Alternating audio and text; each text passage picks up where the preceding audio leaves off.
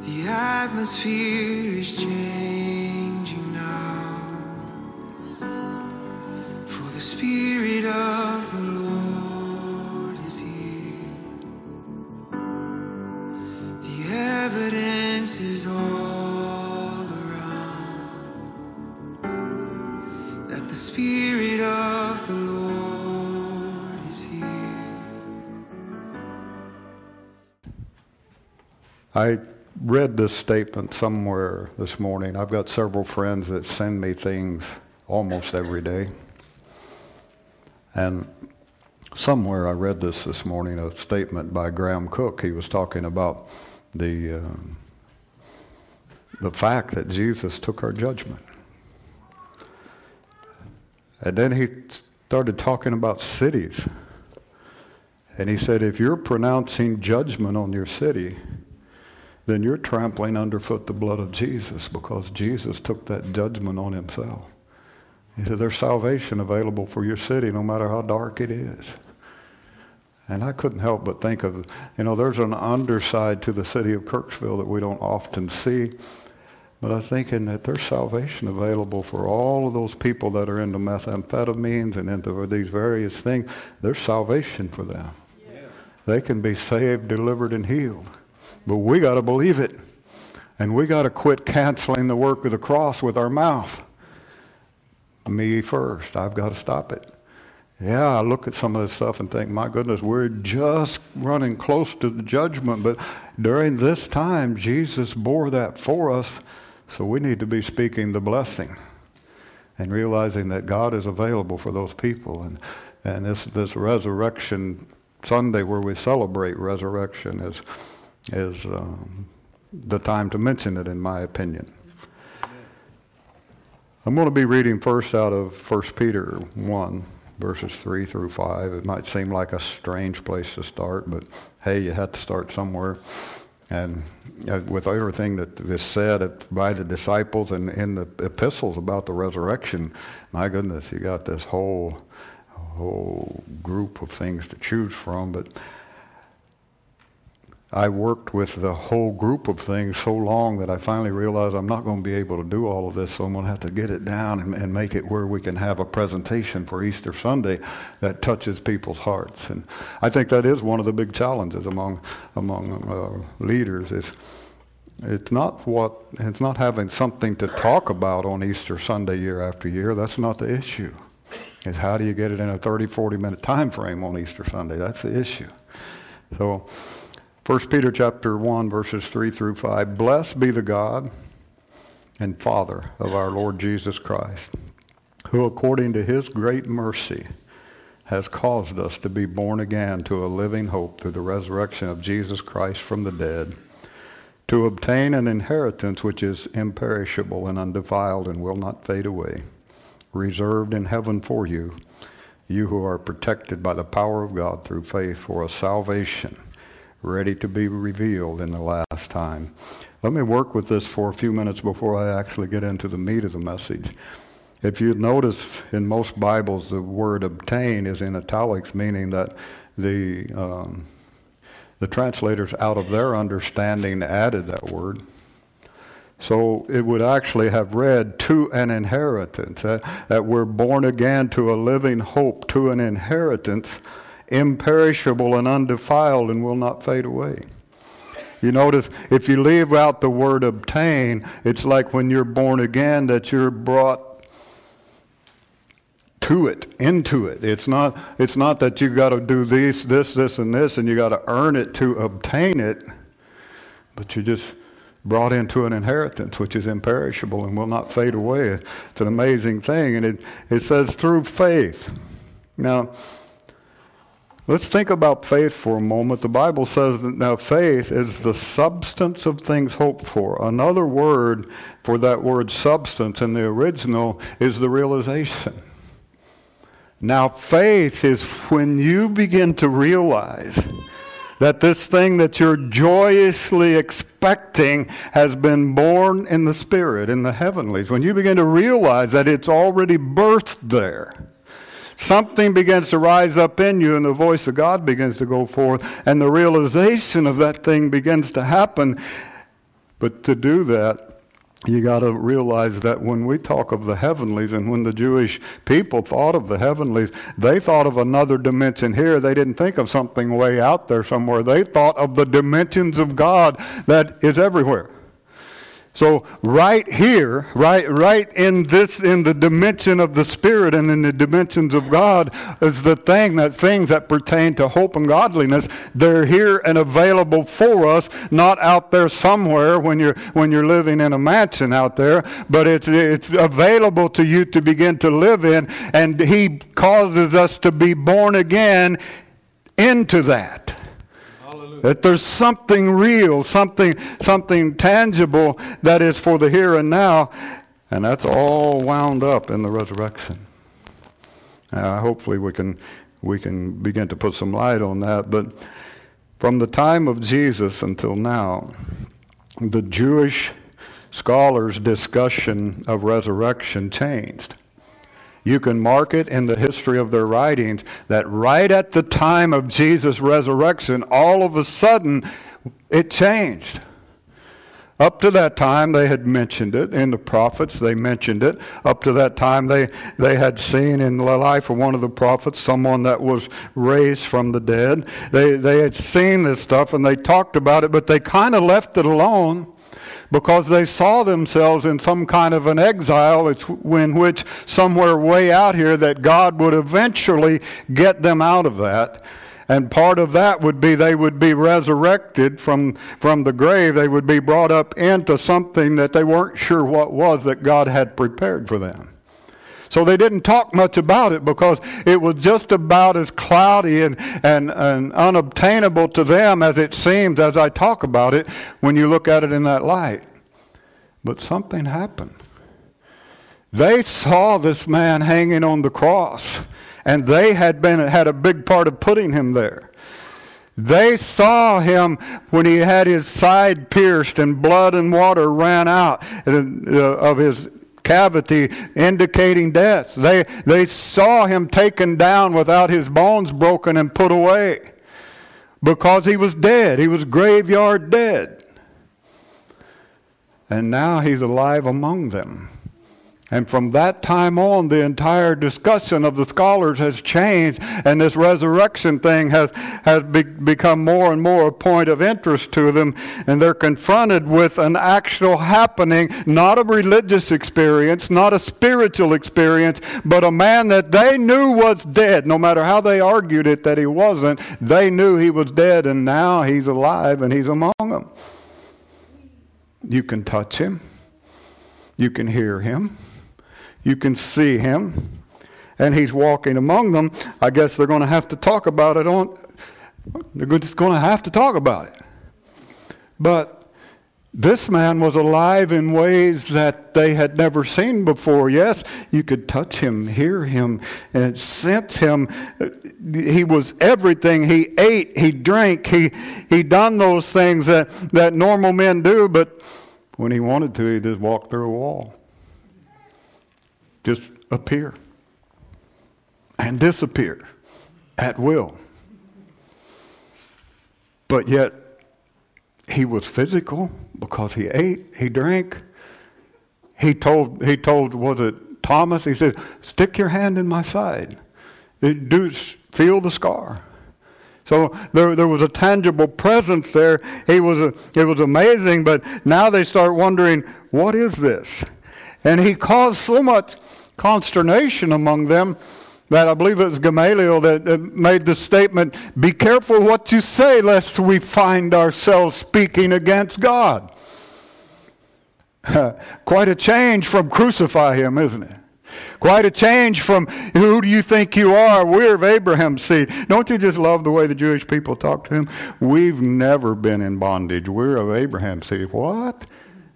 They were in bondage at the time. They had been in bondage historically over and over again. Typic, t- typical religious pride. We're Pentecostal.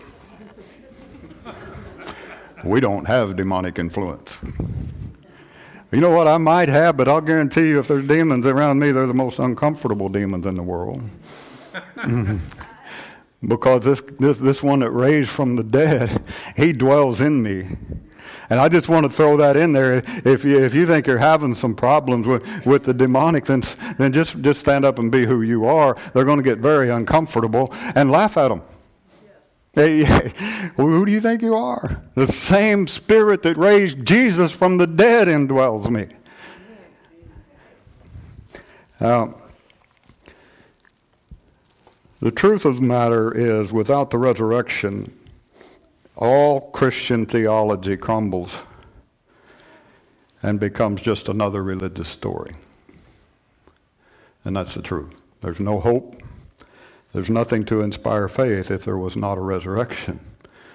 But among the people that hated the idea the most, they had to confront the reality of a risen Savior.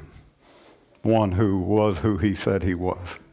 One who Yeah, it, see, they, they had seen the widow's son raised, and they had seen Lazarus raised. They were raised with physical life, and and the life, the Bible says the life is in the blood. So they, they were raised with, with that life returning to the blood, and they were raised only to eventually die again. But this one was raised with a different kind of life.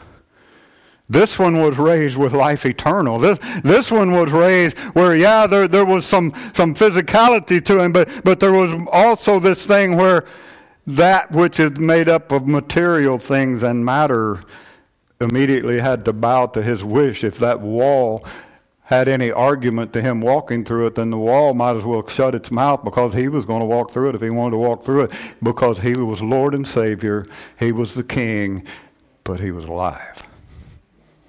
Now, this is important to us, and, and we'll get to it as we go about it, but this is not talking about, and uh, what I'm talking about in resurrection this morning is not an eventual life where, where you will die and be buried and eventually be resurrected, and there's a whole doctrine around that too that is real and true, but, but this is about something that is yours now. This is something about when you're born again, that, that you are dead with him and that you're raised up into something that, that is very real. And it's this new source of bodily life that's not sustained by food and drink, but it is sustained by the things of the Spirit. And that you now have a life in you that's better than before. And it became more of a, as the discussion went on, certainly among the Jewish people, they, be, they have begun now to look at it as as a rescue from the dead more than a raise from the dead. Now, when you look at most of the Bible, I'd say, uh, just off my top of my head, I think it's larger than this, but at a conservative estimation, when the Bible talks about dead or death, well, about seventy-five percent plus of the time it's talking about separation from God. It's not talking about physical death. Now, we're rescued from that separation from God, born again to these things, and it affects us. Now, if you'll just let that sink in for a moment, it's exciting in all of its connotations, because we are rescued from eternal judgment for the way that we've lived, because he took our judgment. And they, yeah, we're quick sometimes to, to see, see something happening in someone that hasn't yet uh, given their hearts to God. They haven't given their lives to God, and we something hap- see something happen, and our religious pride says, well, if they'd live a little different, then God wouldn't put that on them. Well, God's not putting that on them. Blessed is the man to whom God will not impute sin. If it's coming on them, guess who's putting it on them? They are. It's not God, because he's not in that business right now. That's not what's happening right now. And that's where I want to mention again that this city does not bear the weight of God's judgment at this moment. This city re- bears the weight of God's efforts to redeem it.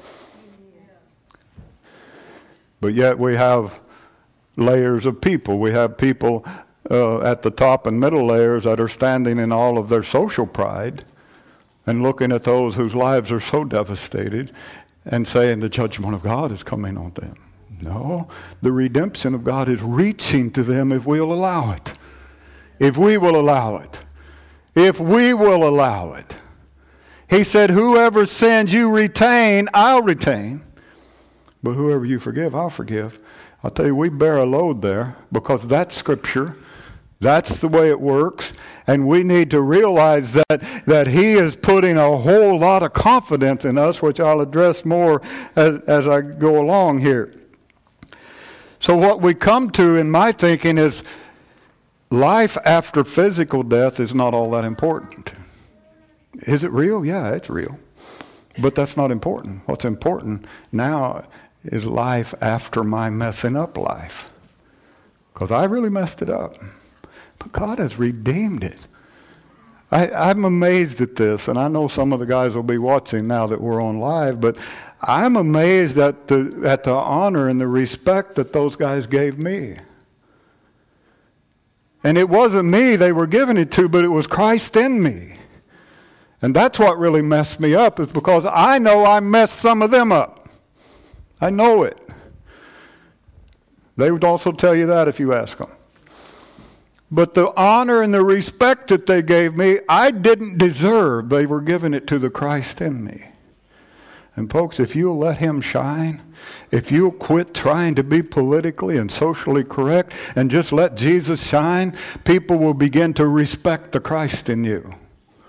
And they will begin to be drawn. No man comes to the Father unless what? The Spirit draws them. You have the Spirit in you. You should be drawing people to you, not shoving people away. Your conversation should draw people to you, not shove them away. Your your assertion from out, flowing out from your mouth should not be causing problems. They should be bringing people to you.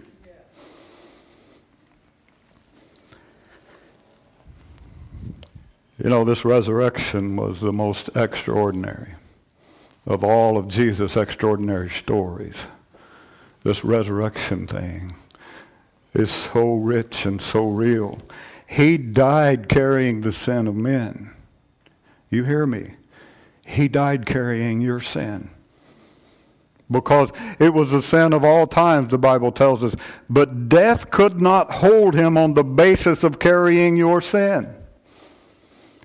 He carried your judgment. He accepted your judgment into Himself. That that thing on the cross, that, the, what was it, the Passion of Christ that they tried to portray, all of that, can I tell you that didn't even come close? We were never meant to see that. Because when that began to happen, God covered it in darkness, because we weren't meant to see that, because He was carrying in His body the sin of all mankind. He took your sin there and paid the price for it. But there's something happened. He was raised out of that. Uh, out of out of that, He was guilty because He took guilt on Him. He was judged because He took judgment on Him. Paul said He became sin. He didn't just do sin, He literally became sin. But Father wouldn't let that stand. Why? Because He was keeping covenant. And He was establishing covenant in life. Jesus had raised some back to back from the dead, but somehow He went through that natural realm of death and on the other side with the power of the Holy Spirit empowering Him. And what, now here's what's just amazing. If you accept it, you get that same power. Romans chapter eight, verse eleven. But if the Spirit of Him who raised Jesus from the dead dwells in you, He who raised Christ Jesus from the dead will also give life to your mortal bodies through His Spirit who indwells you. My goodness. If we could just get that. I mean, if we could, if we could just accept it, really. That Spirit that, yes, Jesus took it all on Himself. So, and according to the law, He had done all of this stuff and He deserved that physical death according to the law. But Father said, but not spiritual death. I'll raise His physical body up because of the way He lived His life, because of the way he, he interacted with me, because He lived through the power of the Spirit. I'll raise Him up through the power of the Spirit. You see, this in reality was the God of the creation, Yahweh Elohim. It, it was this God declaring to the world that not only do I affirm my creation, I reaffirm my creation in Christ. Not only did I believe in it when I created you, but I believe in it now. I send my son. I'll let him die, but I won't let him stay there. I'll raise him from the dead. Think what it cost the Father to turn his back on his son. Because Jesus said it, said, Father, why have you forsaken me? I, I'm doing this thing. I, I'm paying the price, but why have you forsaken me? Because God couldn't look on your sin, my sin, until it was covered by the blood of the sacrifice. And then when he turned back, it's the same spirit that began to cause that body to live. Now, understand what I say when I say he is the deliverer. I want you to really let this get in you. Not that he will be. He is. He is the deliverer. Some people keep putting it off. He will be. He will be. He will be. No. What is he now? Are we trampling underfoot that which he's done for us by expecting it always to be in the future? See, that's where the Jewish nation went wrong back in those days, is they felt like they were somehow under this judgment of God, that he would not, not be involved in their lives until way down the road somewhere. And every generation kept putting it down the road and putting it down the road. And Christians have done the same thing. Isn't it time that we begin to stand in the resurrection power of God and realize that when we're born again, it's that That same spirit that raised Christ from the dead that dwells in us, and he's going to be bringing us through. He's, that every part of the process is a part of him bringing us through that process. Now, Ezekiel thirty-seven is probably, to me, the greatest picture of how it works. You see, When the when the prophet was asked the question, I'm trying to go back through that scripture in my mind. When the prophet was asked the question, can these bones live? He really wasn't sure. Why? Because God has life. God controls the reality of life. And when you look at some situations in, in our natural thinking, we're not sure if it can live or if it cannot live, if it will live, if it will not live. We're just not sure. But he said, then you speak to the bones. He didn't say you pray for them. He said, I'm saying you need to speak to them and to begin to talk to them about living. And th- this is what's wonderful to me, that only God knows about eternal life. But when we begin to speak out of our confidence that we have this connection with God, and it sometimes we need to speak it. You can't always just think it and have it happen. Why? Because the enemy don't understand your thinking. He's not allowed to invade your thinking. He can throw some thoughts in there and try to get you to embrace them, but he's not allowed to control your thinking. He's not even allowed to know what you're thinking. So sometimes we need to say what God is saying, and to say it where even someone as dumb as the devil can understand it. And no, I don't, I'm not going to talk about him nicely, so don't expect me to. Because he is defeated, and he's still dumb enough to be trying to take God's people down. And guess what? He could read the end of the book too, but he don't. Now, God told Ezekiel, he said, I want you to not only to speak to those bones, but I want you to speak to my breast. I want you to speak to my wind. And I want you to have confidence that because of this thing that I have said, when you know that God has said it and you speak it, things begin to happen. So Ezekiel thirty-seven paints a great picture that in the beginning, when when the life of God happens, a lot, often it's it's small. It's like a trembling or a shaking, and maybe not exactly trembling as we think of it, but something just begins to happen on the inside. But then the next thing you know, there's a, there starts to be a coming together and a rising up, and we need to understand if we're going to go on and move in what God has for us, as we talked about last Sunday, the relationships that it takes to, to actually form the foundation of the house of God, that we need to, as we begin to form those relationships, we need to realize that there is a coming together of heart that will happen before we see the fullness of the move of God. That people will stop talking and backbiting, and, and people will stop panicking and saying all kinds of bad things and trampling underfoot the blood of Jesus. But they'll begin to declare that which God has said and begin to cause it to happen and to rise up. And in that rising up, it will form a mighty army that will go around the world. And that's what, that's to me, that's one of the greatest pictures of the day that we live in. Because the truth is, we share that resurrection.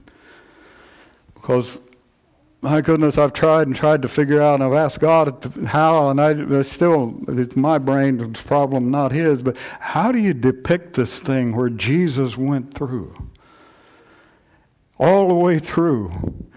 But there's something so transforming that happened to him as he was going through, that when he stepped out of that tomb, that there was something that was so frightening about him that those Roman soldiers fainted away like like dead guys. They, they, they just, those guys that had faced every kind of battle you could think of facing with some of the most uh, difficult uh, instruments of war to face, those guys fell like dead men. I think it probably made their knees start to shake when some angels walked up and just tossed the stone away, because that's the original thing. It wasn't that they rolled the stone away. They tossed it away and then sat on it. If you'll notice a little bit later, it says that when they came, the angels were sitting. They, they didn't want to stand all that time, so they just kind of popped the old stone out, and it's estimated it weighed between two and five tons, and they just popped it out and sat on it. I imagine they were a little bit afraid then. And then this man Jesus came walking out, and there was something about him that they just fainted dead away. I'm telling you, the darkness that tries to plague you, the darkness that you sometimes get so afraid of, the darkness that you're so puzzled by, it'll faint dead away when it sees the life and the light of God begin to shine in you. And if it continues to try to hassle you, you can just laugh at it and move on. Why? Because the same Spirit that raised him from the dead dwells in you. Amen. And someday, hopefully in this day, there will be a church generation that will start to live like this.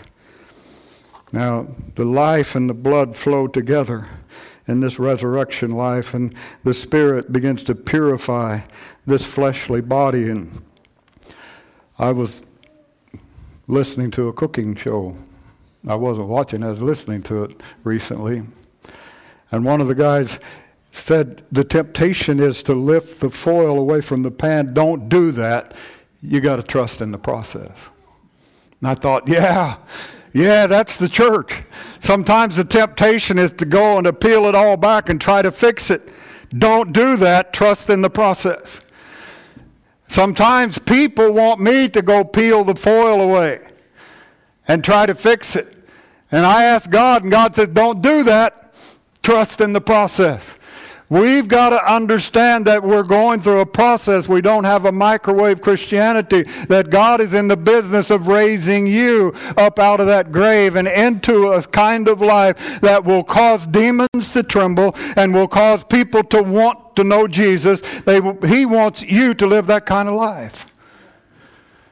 And I really believe that in this house we're moving towards something that's even, for me, Let's, I'll start to say more important, but let's say it's as important. There's basically three kinds of Christians. There are those that believe that the power is not ours to have anymore. There are those that believe in the power, but don't have any of it. And then there are those that have the power. And I believe we're headed toward having the power here. That we got some foundations that are being built, and, and we got some things starting to happen. And that's why I make no apologies to visitors about us worshiping deeply and expressing the power and taking authority over sickness and disease and telling demons to go. I, I make no apologies for that. That's who we are. This is us. Why? Because we want to be those people. Not that we're better than anybody else, but I'll tell you, if you're sitting there thinking you believe in the power but have none of it, then you are the excuse the people use when they say that there is no power. But I want to be the one that takes the excuse away. I want to be the one that there's so much power operating in and around and through me that they begin to wonder what in the world happened. I want demons to tremble. You say, well, they'll attack too. Yeah, let them attack. They'll get defeated. Not by me, but by my master. The same Spirit that raised Christ from the dead dwells in me. You come to me and tell me that, that, that I have demons and all of that, and you know what? I'm just going to laugh. They might be hanging around. I doubt it. They might be. But I really doubt it. Why? Because the same Spirit that raised Christ from the dead dwells in me, and demons believe. Now this is the Bible. Demons believe and tremble. And how many know you don't want to be around it when something's happening that's just causing you to be so scared you're trembling? Don't want to hang around that very much. But we can be demonstrating this power every day of our lives. We can get up out of bed aware of it. We can go to bed at night aware of it. We can sleep in it. We can live in it. And that doesn't mean you, you live like, boy, I'm about, I'm about to revert to Oklahoma English here. That doesn't mean you live like an idiot. That means you live out of the Spirit of God. And sometimes it's just hard to tell. There's just something about you. People don't know exactly what it is, but there's something about you. They don't know what it is, and you're not saying much, but there's times when you say very little, but it's much, and there's sometimes sometimes when you say very much, and it's little, but there's all this thing of living out of it like he would live, and sometimes it's just like you find Jesus doing, just relaxing at somebody's table and having conversation. Sometimes it's, sometimes it's just realizing that there's something in you that's compelling an unsaved one to come and sit down beside you and start talking. And it's coming out of you. Sometimes you realize that that, that thing in you is compelling you to go and see someone, and you don't know what you're going to do, but you're just going to present yourself in the situation and see what happens. And you begin to realize that this is all about life and living, and it, but it's about living on another level, because we're not building the kingdom of God. The kingdom of God is eternal. It's always been in existence. He's inviting us to his kingdom. He's saying, life like this works. I've, I have proven it through eternity that life like this produces my life, produces God's life. Live like this. And it'll bring you from the dead into that life eternal and into an awareness of the Spirit like you never had before. But don't run around making, sounding like a parrot, parroting someone else's little phrases. Don't do that. And, and you know, everything, every time somebody says that they've got a difficulty, don't don't get right down in their face and say, well, praise the Lord. No, listen to them. But as you're listening to them, listen to him and see if he's got anything to say about it. If he don't, just move on.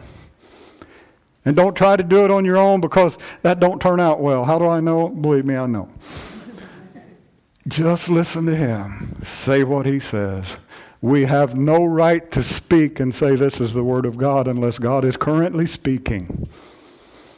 And to do that, we've got to remember that I need to learn to hear him.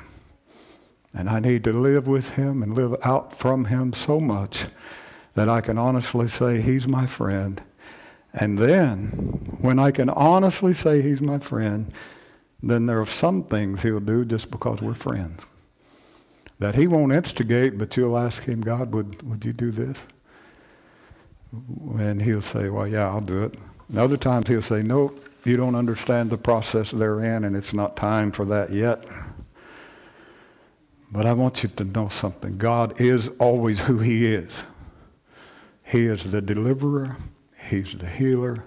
He's our light. He's our salvation. He's our God. And he's always that. Now, I've done this study, and I I didn't know anybody else had until I listened to it this recently, and somebody else had too. But going through all of the Old Testament where God would directly tell some of his people to do difficult things, every time he would say, I will be with you.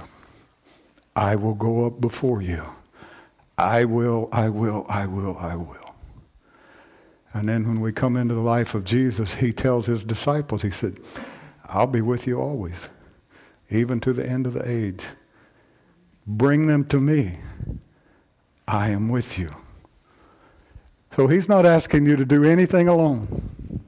But there's something about this resurrected Jesus that enables him to be with me, but also to be with you. How does he do that? I don't know. And maybe I'll figure that out someday, but I know he's God, and that probably is the answer. He does it because he's God and out of being God. But I know I've never called on him and he wasn't there. I hear people saying, well, I've been praying, but the heavens are brass. No, you've probably been making religious recitations into the air, because the heavens are not brass. The heavens opened way back years ago, and they've I find no record of them being closed. Wow. That's a new block to put in your spiritual warfare thing, huh? If the heavens are brass, maybe you should quit ritual religious praying and just communicate with God. It might make a difference.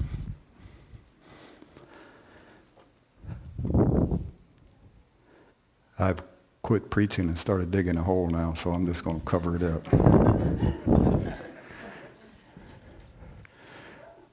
going to bow your head for a couple of minutes here. I've done my best this morning to paint a picture of a resurrected Christ that you might want in your life. Because even with the power that he has, he won't force himself on you. But he does make himself available. If you're here this morning and you haven't given your life over to him, could I encourage you to just do that? Because I can promise you, if you have family praying for you, that you're not going to do real well until you do. Because the Holy Spirit will keep the pressure on. Why? Because your family's friends with him. And he says that me and my household will be saved. These guys that I gave testimony of serving God earlier, I can tell you they went through fire on their way to him.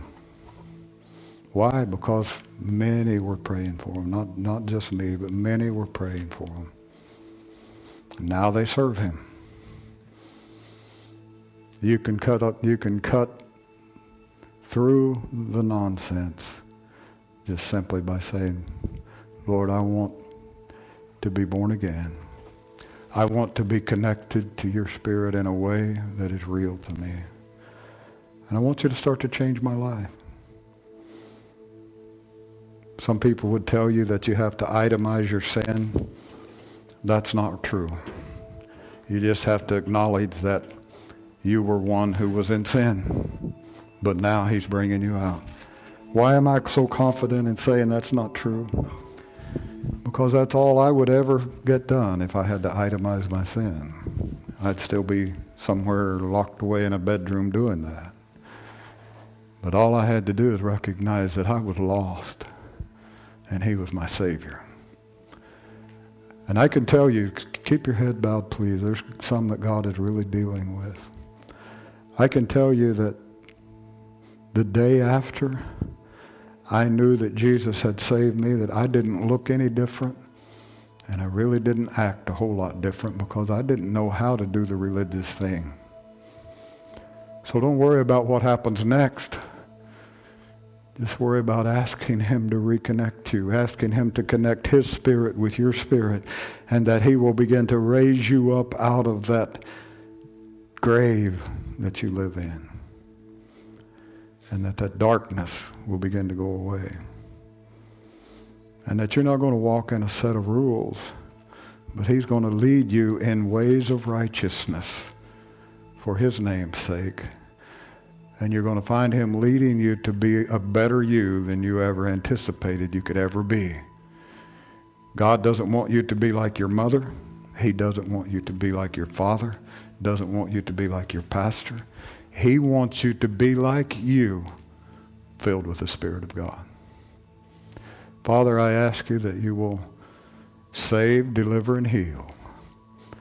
Lord, just begin to touch lives all over this building and draw them to you. Lord, I don't, that's what you do. God, help people to be willing to just give it over to you and to trust you. And Father, I want to give witness that you can be trusted.